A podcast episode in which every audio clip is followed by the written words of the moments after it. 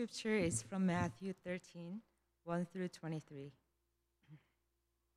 That same day, Jesus went out of the house and sat by the lake. Such large crowds gathered around him that he got into a boat and sat in it, while all the people stood on the shore.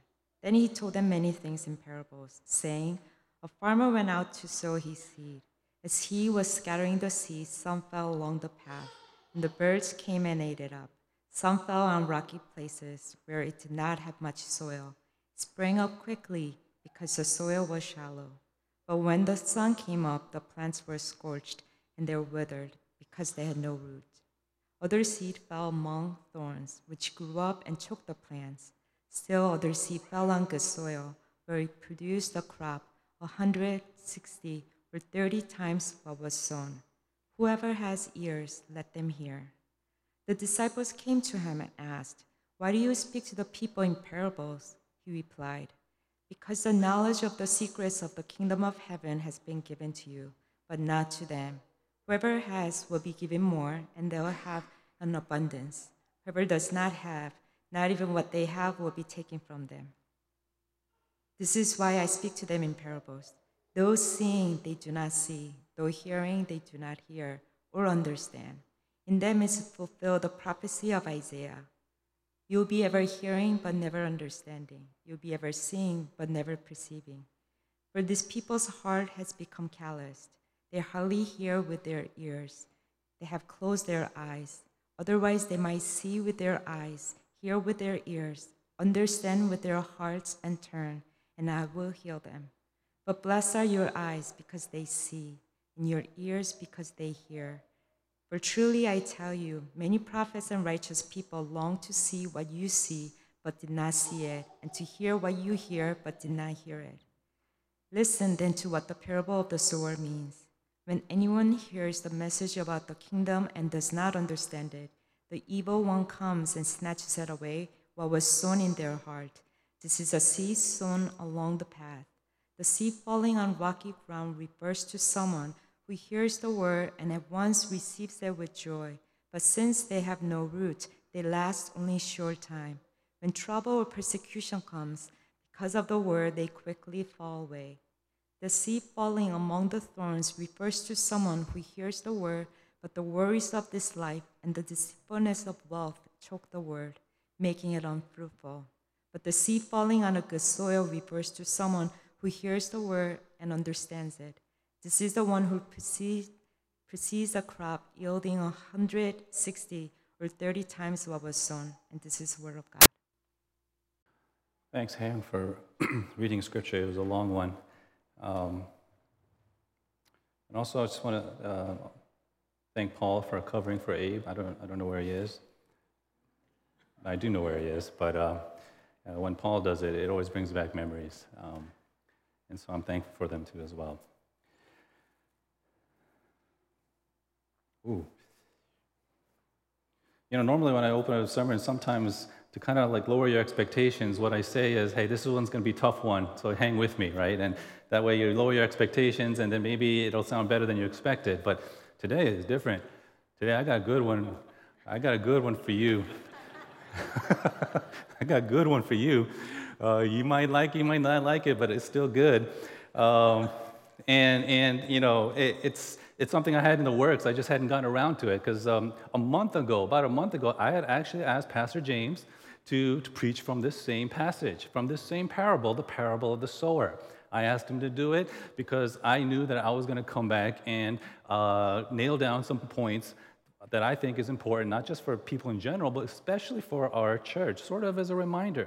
Now, you're going to hear this sermon, you're going to think, well, oh, you know, PF, he's just kind of defending himself, you know. He's going to, you know, you know, well, Maybe, all right, maybe, but I just want you to follow along with me, okay? Because uh, Pastor James already went through the sermon, and, and I think he did a great job of going over generally what this passage was all about, right? The soil, the seed, and, and, and the fruit, and, and the different kinds of soil, and so on and so forth, right? The, the, the, the parable is in verse 4 through 8. You know, we, we, we, he talked about um, the, the, the, seed that falls on the, the hard path and no soil, and birds come take it away. Then verse 5 and 6 talks about the rocky soil. Seeds come, but it had no roots, and so the heat came and the, the seeds withered away. And then there's the third soil, which is the thorns. It's filled with thorns, and so when the seed came, things started to grow, but the thorns choked it out. And then finally, the last one, the, last, the good soil, it produced hundredfold, some 60, some 30 fold.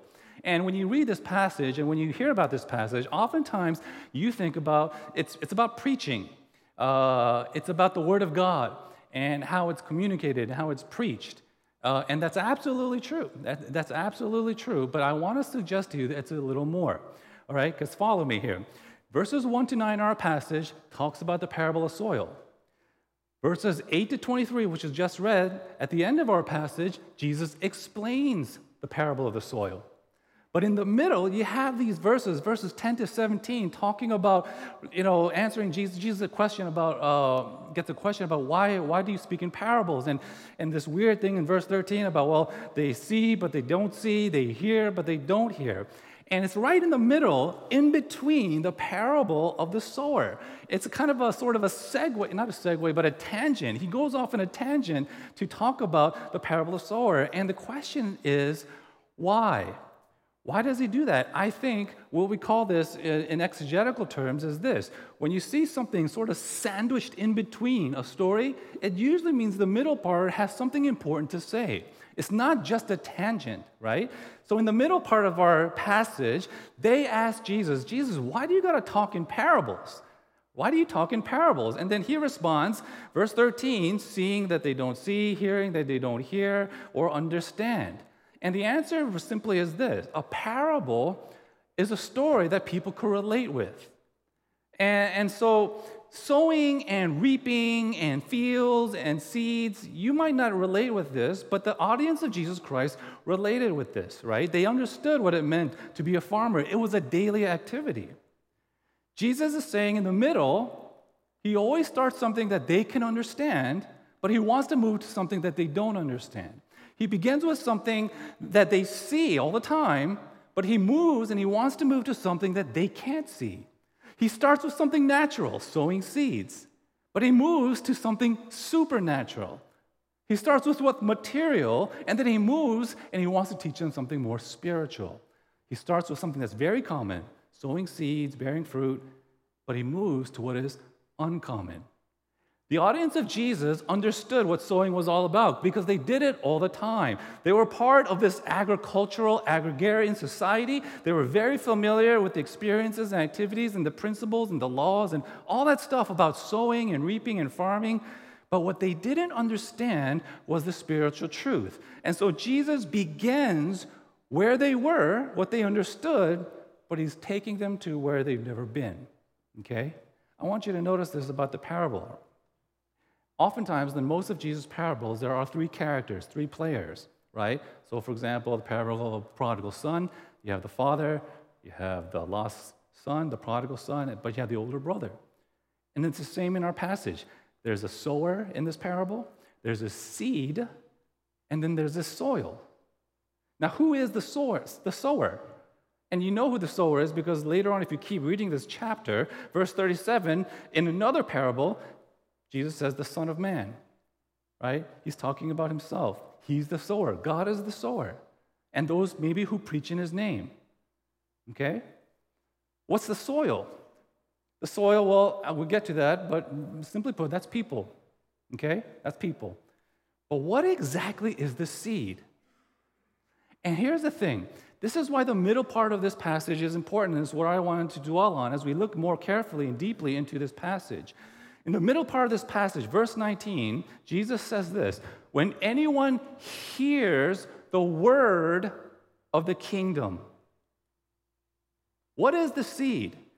I think we're told here in the middle, verse 19, anyone hears the word of the kingdom. The seed is the word of the kingdom. Now, what is that? It's the message, a message about God's kingdom about how to get into God's kingdom, how to be a part of it. You ever think about this?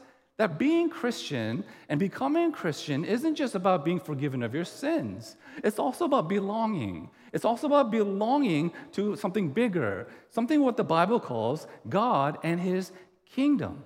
And the seed is the word of the kingdom. Now, how do I know this? Look at verse 11. To you, it has been given to know the secrets of what? The kingdom of heaven. And then later on in this chapter, verse 24, he says another parable saying, The kingdom of heaven may be compared to a man who sowed good seed. So this parable then is not just about, you know, preaching and teaching and something there that, you, you know, you, we have to do, but it's, it's about the kingdom. Three things. It's, there's something about the kingdom, how to, there's something about how to get into the kingdom, how to be part of it, and then there's something about the king. Okay? So it's something about the kingdom, something about being part of the kingdom, and something about the king. Look at this very carefully. Something about the kingdom. Now, when I say kingdom, I know many of you probably don't relate as much with the idea of kingdom, but the audience of Jesus did. The Israelites did. They had a definite conception of what kingdom would be like uh, what the king should be like. The Israelites expected a Messiah. He would be the king. He would set up a kingdom in Israel, and he would convert all these people to true faith in their God, and all the Gentiles would stream in to Jerusalem and worship him. And then the king would kick out the Romans and kick out all the enemies, and he would establish the land ruled by the law of God to them called the Torah, right? Then he would reign in justice and righteousness, and there would be a great and glorious kingdom, just like the days of Solomon and David. That's what they were expecting, right? They understood kingdom. When you hear the word kingdom, what do you think of? You think of the word kings, you think of power, maybe you think of authority. You think of armies, maybe, soldiers, horses, weapons. You think of force, power, and authority. And when earthly kingdoms come in and they conquer, right? Visibly conquer with clear force, conquer to gain a hearing from its captives. That's what we normally think of when we hear the word kingdom. But the idea of kingdom is different here in our parable. How does God's kingdom come? And you're told this the kingdom of God comes how? Like a seed. A seed not a bomb, not with an army of 100,000, not with a wave of tanks or bullets or horses or spears. It comes like a seed. That not only is mind blowing to the people that they were listening or hearing this, it was unexpected, but most importantly, so unimpressive. The kingdom of God, like a seed, you see how different the Christian kingdom is from the rest of the world? It operates on a different plane. It's completely upside down. You remember John the Baptist? Here's John the Baptist. He's in prison. He's ready to get his head cut off for literally preaching about Jesus coming, right? And he's there in prison. He's wondering, why am I in prison? When I serve the real king, right? When I'm, when I'm serving the kingdom, he had wrong expectations. And he's asking the question in prison John the Baptist, why am I prison if I am a servant of the great king, Jesus Christ? We're the same way. You know, in times of trouble, in times of difficult life, how many times when things bad happen to us do we question, does God really love me? I mean, if you're there for me, are you really there? We wonder, we doubt. Why? Because if you love me, God, if you cared, if you exist, you wouldn't let me go through this. You would prevent some of this, this hard thing that I'm going through. You take care of this, wouldn't you? And it's the same question that they asked Jesus when he's on the cross Jesus, if you're the Son of God, get yourself down there, do something about it. If you're the king, get yourself down. And let me ask you then something about this. Um, what are one of the things that Jesus prayed for when he dies on a cross? Suffering on a cross. What, what does he pray for? Did he pray, Father, if you love me, you get me out of this mess? Why don't you just do a miracle? If you're really the king, if I'm really the king, why don't you do this? Does he pray like this? No. And here's John the Baptist. He's in prison. He says, I'm a servant of the great king. Why am I here? Why am I going to die? And the Jesus' response to him is this That's not how my kingdom works. God is asking, Do you want to be a part of my kingdom, or are you trying to get me to serve your kingdom? Because the kingdom of God comes like a seed. It's unimpressive, it's vulnerable, it's weak, it's not a power, it's a message. And that's why Paul says in 1 Corinthians 1 the preaching of the cross is foolishness. It's weak, it's foolish. The kingdom of God comes like a seed in how? A message. I mean, that's ridiculous if you think about it. If you've never heard about church, if you've never heard about Christianity, and you hear about kingdom and God and strength and power, that sounds kind of contradictory. But that's what Jesus is saying that a king comes from heaven and he wins. How? By being tortured and killed. And then if you follow him, things become reversed. Power means now serving. Strength means now weakness. Rich means now giving away. Victory now means suffering. The kingdom of God, the message of the kingdom of God is like a seed. Okay? That's what the seed is. The message of the kingdom, and it comes in completely different, unexpected ways. Now, how do I get into this kingdom? How do I become a part of it? And here's the question What exactly is the soils? And we're told this already in verse 19. Jesus says so. It's what's been sown in his heart. James already went through this, and so I'm not going to spend too much. I want to put this in a little bit more uh, straightforward way, okay? The soils, the four types that he mentions, are people. All right? So in verse 4, he mentions how he, there was seed thrown and, and um, it didn't even sink in, it just, it just bounced off, okay? And um, here, the first kind of person that we're talking about who listens to the seed of the kingdom is a person who just doesn't care. Okay? This is the person who doesn't care. The seed, the word falls on top, never penetrates, and it just goes away. It never gets through. So, this is a person who doesn't care. This is a person who's hard hearted. Have you ever shared the gospel with someone and you know, you knew just by the look in their eye, they, they could care less. It, it doesn't matter, right? And you get really downhearted, maybe discouraged by that. But the truth is, that's expected. That's absolutely expected, right? How do you listen about getting into this kingdom that is like a seed through a message? I mean, that doesn't make sense to us, especially in our modern day. So, so it's expected that people aren't going to get it and they, they just may not even care. But it's not just non Christians, it's also Christians. If you ever listen to the Word of God only with your brain, but it never gets to your heart, you also don't care because there's no difference. Okay? That's the first person. But the second kind of person, the second soil, verse 5 through 6 talks about the rocky soil. And in verse 20 to 22, Jesus explains it, right? Rocky soil, seeds come in, sun comes out, and everything dies, right?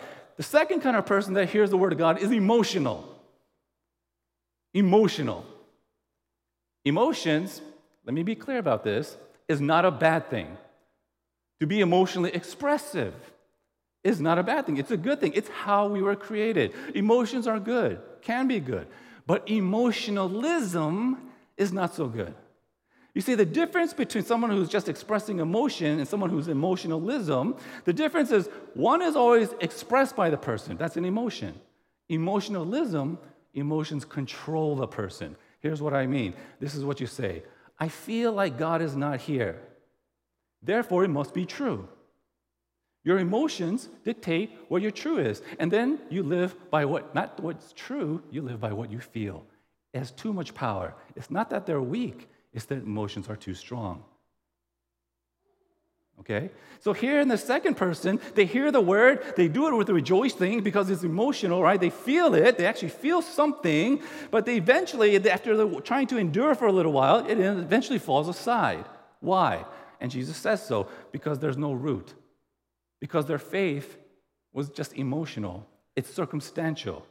As long as things were good, they're willing to believe in God. As long as things were good, they're willing to embrace the gospel. As long as their thing was going well for them, they're ready to acknowledge Jesus as the Messiah. But when things turn bad, when things go south, right, that's when they wanted to have nothing to do with it. And they fell aside, the parable says. The faith was rootless, it was circumstantial. right? Emotions are great, but it needs to be grounded, anchored in some non negotiable, unchanging, solid conviction and truth, so that when sometimes this is what I feel, but this is what's really true, and they're completely different, which way do I go? I go with the foundation of what I believe against my feelings. But because a person is emotional, it's shallow. And so takes the heat of the sun, life gets tough, it's gone. All right? As soon as God uh, trouble comes, they turn their back on God and they say, "Well, what's the use of believing in Jesus? Right? What's the use of praying? What's the use of coming to church?" Have you ever said this to yourself? I have. What's the use of Jesus? What's the use? What's the use? You trying to use God? You serving God, or are you trying to get God to serve you? Are you a part of God's kingdom? Are you trying to be a part of His kingdom, or are you trying to get Him to be part of your kingdom? You want a blesser, or you want a savior? Because in verse 21, we're told affliction, persecution cause them to fall away. Okay? So that's the second. The third point here is thorns, right? Thorns. This is the kind of people here. This is simply put too busy people, okay? They're too busy. They're too preoccupied with things that they're doing in life. They're too focused on here and now, and so they can't seem to focus on anything else. And they don't have time for Him. And because of that, the thorn soil, their faith, it doesn't die, it fizzles. It fizzles out. And these are the people that fail to understand that the lordship of Jesus Christ is all of life, not just church life, all of life. But the problem with these people is this they're being choked. Their faith is being choked. Why? Because work is too important to you. Because your relationship and finding one is too important to you. Because, you know, your family and children are too important to you. Your job, your career, too important. These things are all important, don't get me wrong, but too important, too much time, too much effort. You have a heart for God. If you do, it's split, it's divided. Your loyalty is split, it's being choked, too preoccupied and busy. Okay? That's the third one. And then the fourth one is the good soil, right? You already know this. It produces fruit, hundredfold 60 fold, sometimes 30. Did you notice this, this good soil? One thing, and there's only one thing that distinguishes the good ground from the rest, and that is simply it bears fruit. I want you to notice this. Jesus does not say that the good ground lacked thorns or that the good ground lacked rocks. Okay? It just says it just, this soil still bore fruit. Now, what's fruit? I'm going to put it simply this way fruit is you hear the word of God, and there's a response of love and obedience. And you live and you follow through with what you've heard. Mark chapter 4, commenting on the same parable, says this someone who accepts the Word of God, someone who holds it, hears it, thinks about it, and then acts on it by faith. And the results for people can be different some 100, some 60, some 30 fold. You're not called to keep up with somebody else in fruit bearing, you're just called to bear some fruit. Okay? That's the good fruit. So we got four fruits, four, four people, four types of people. You have uh, the I don't care people, you have the emotional people, you have the uh, you know too busy people, and you have the people who actually bear a little bit of fruit despite whatever is in their life. Okay? Now here's the point of this passage. Parable of the sower. Did you notice? Not much is said about the sower. Not much is really said about the seed. But this whole parable where does the focus seem to lie? It's on these different soils and how they receive. And that's why I might think this might have been called parable of the soils. Not, this, not the sower, it's the soils. It's the focus of this parable. And the basic truth of this parable that Jesus taught is this Christianity is in some way about the kingdom of God. How does the kingdom of God come? How do I get into it? The parable is clear. It comes through a seed and it's received via hearing and understanding the message of the kingdom. It comes like a seed and it's not received by force nor conquest. Here's how it's received the kingdom of God is received in your ability to sit down and listen and hear. That's why he says in verse 9, He who has ears, let him hear. Listen carefully. Okay, I'm going to say this. The results of hearing the gospel always depend on the condition of the soil, not the skill of the sower. If you hear the gospel, if it's the message of Jesus Christ, if the seed of the kingdom is clear enough, if it's still the word of God and you turn your back and walk away from it, that doesn't say anything about the seed. It's still God's word, isn't it? It just says everything about the soil. It's the revelation of where your heart is. The soil is the heart. The kingdom of God comes how? Through hearing. So the point of this parable is what? Be careful how you hear.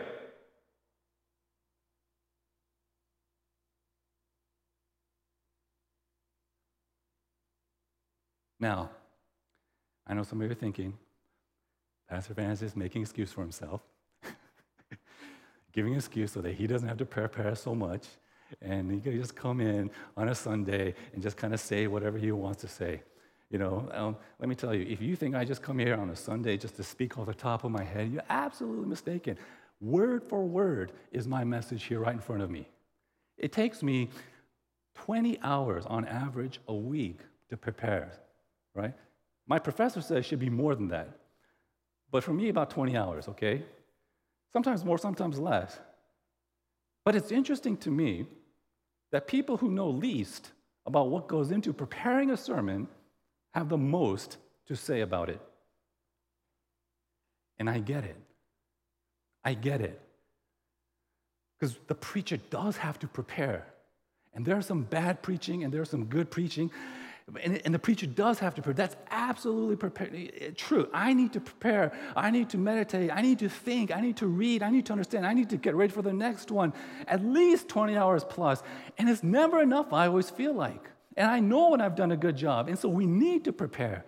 But the point of the parable is this it's also the listener who has to prepare to listen well.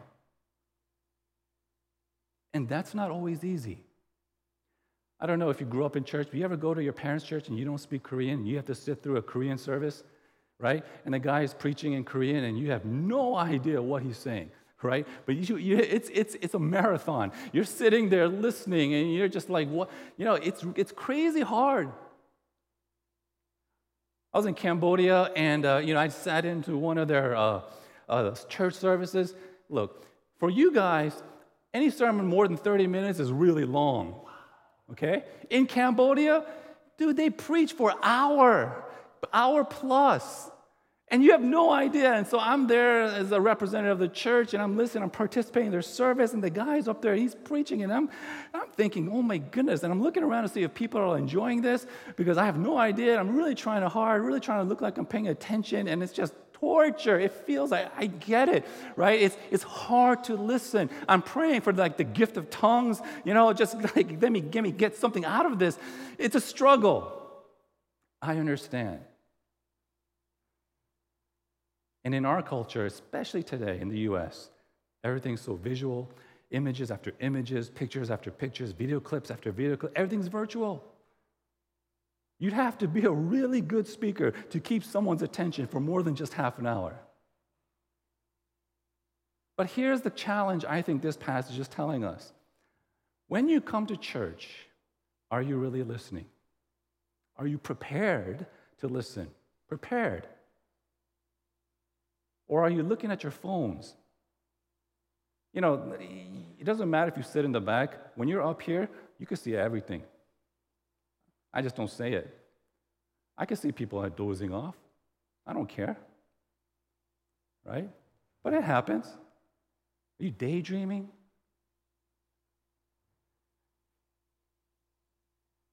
I'll prepare myself more to preach if you prepare yourself more to be ready to listen.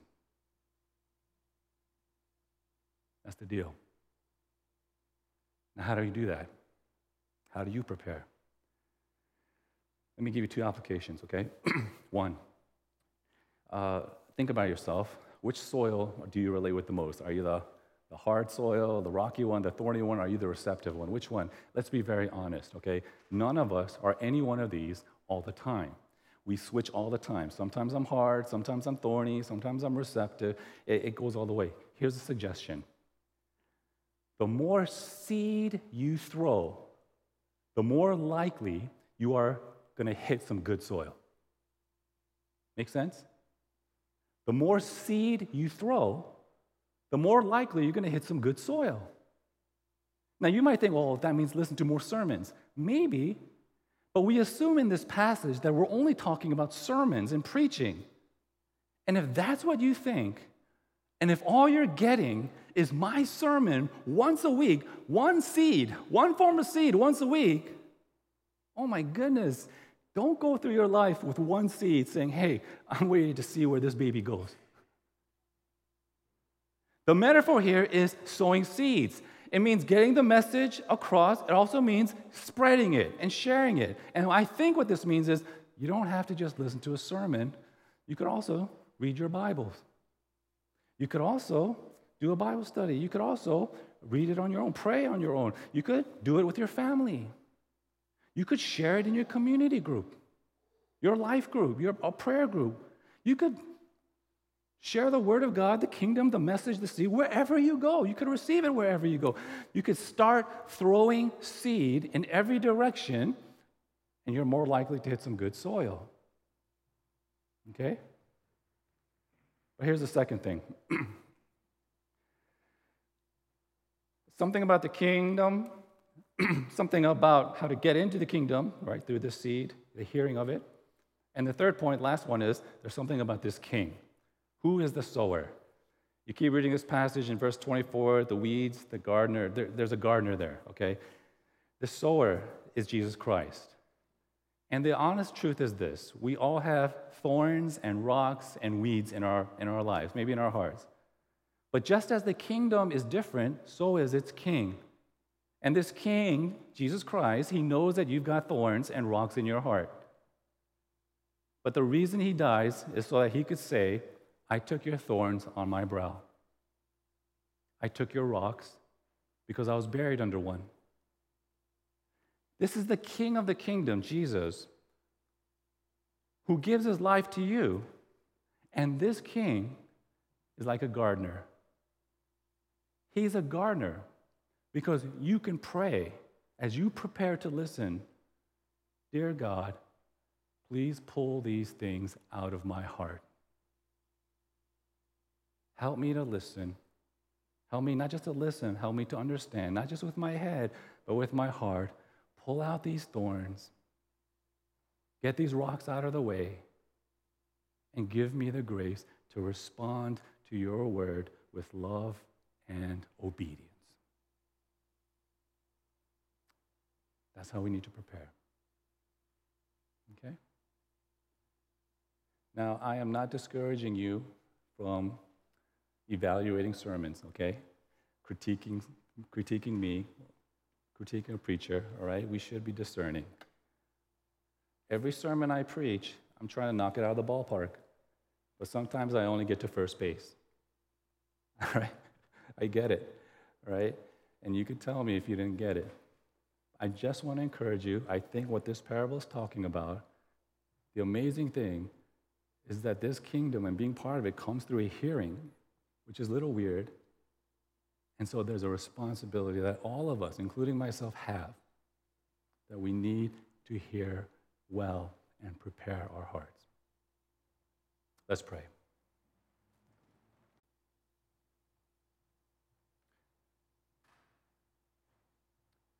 Father, we thank you so much for your word. We say that, Lord, we understand that. Those of us who've been in a church for a while, we know it ought to be something important to us because it's what you've given us, not only to help us to grow and to live, but also, Lord, to give us what we need the most. That is your seed of the kingdom, the message of what we call this gospel, this uh, strength and power and, and ability that comes through something so mundane and so plain and so unimpressive through someone preaching and through someone listening. As mundane as it is, as ordinary, as routine as it might sound, we pray, Lord, that your spirit and your power will work through the ordinary. And that through these, you will do the work that we pray and ask for. You will bring us closer to yourself. You will allow us to learn, to grow, to mature. And you will, Lord, will raise us and mature us to bear the kind of fruit that only you can produce in our hearts. And so, Lord, we pray not just for those who preach and teach, not just here on the pulpit, but Lord, in our Sunday schools, with our children, uh, Bible studies, whatever it is. We also pray for ourselves. That we ask that, Lord, our hearts will be more and more soft, ready to hear, even if it means to struggle, to struggle to hear and understand. We trust you are doing the work in our hearts. For your word does not go out in vain. In Christ's name we pray. Amen.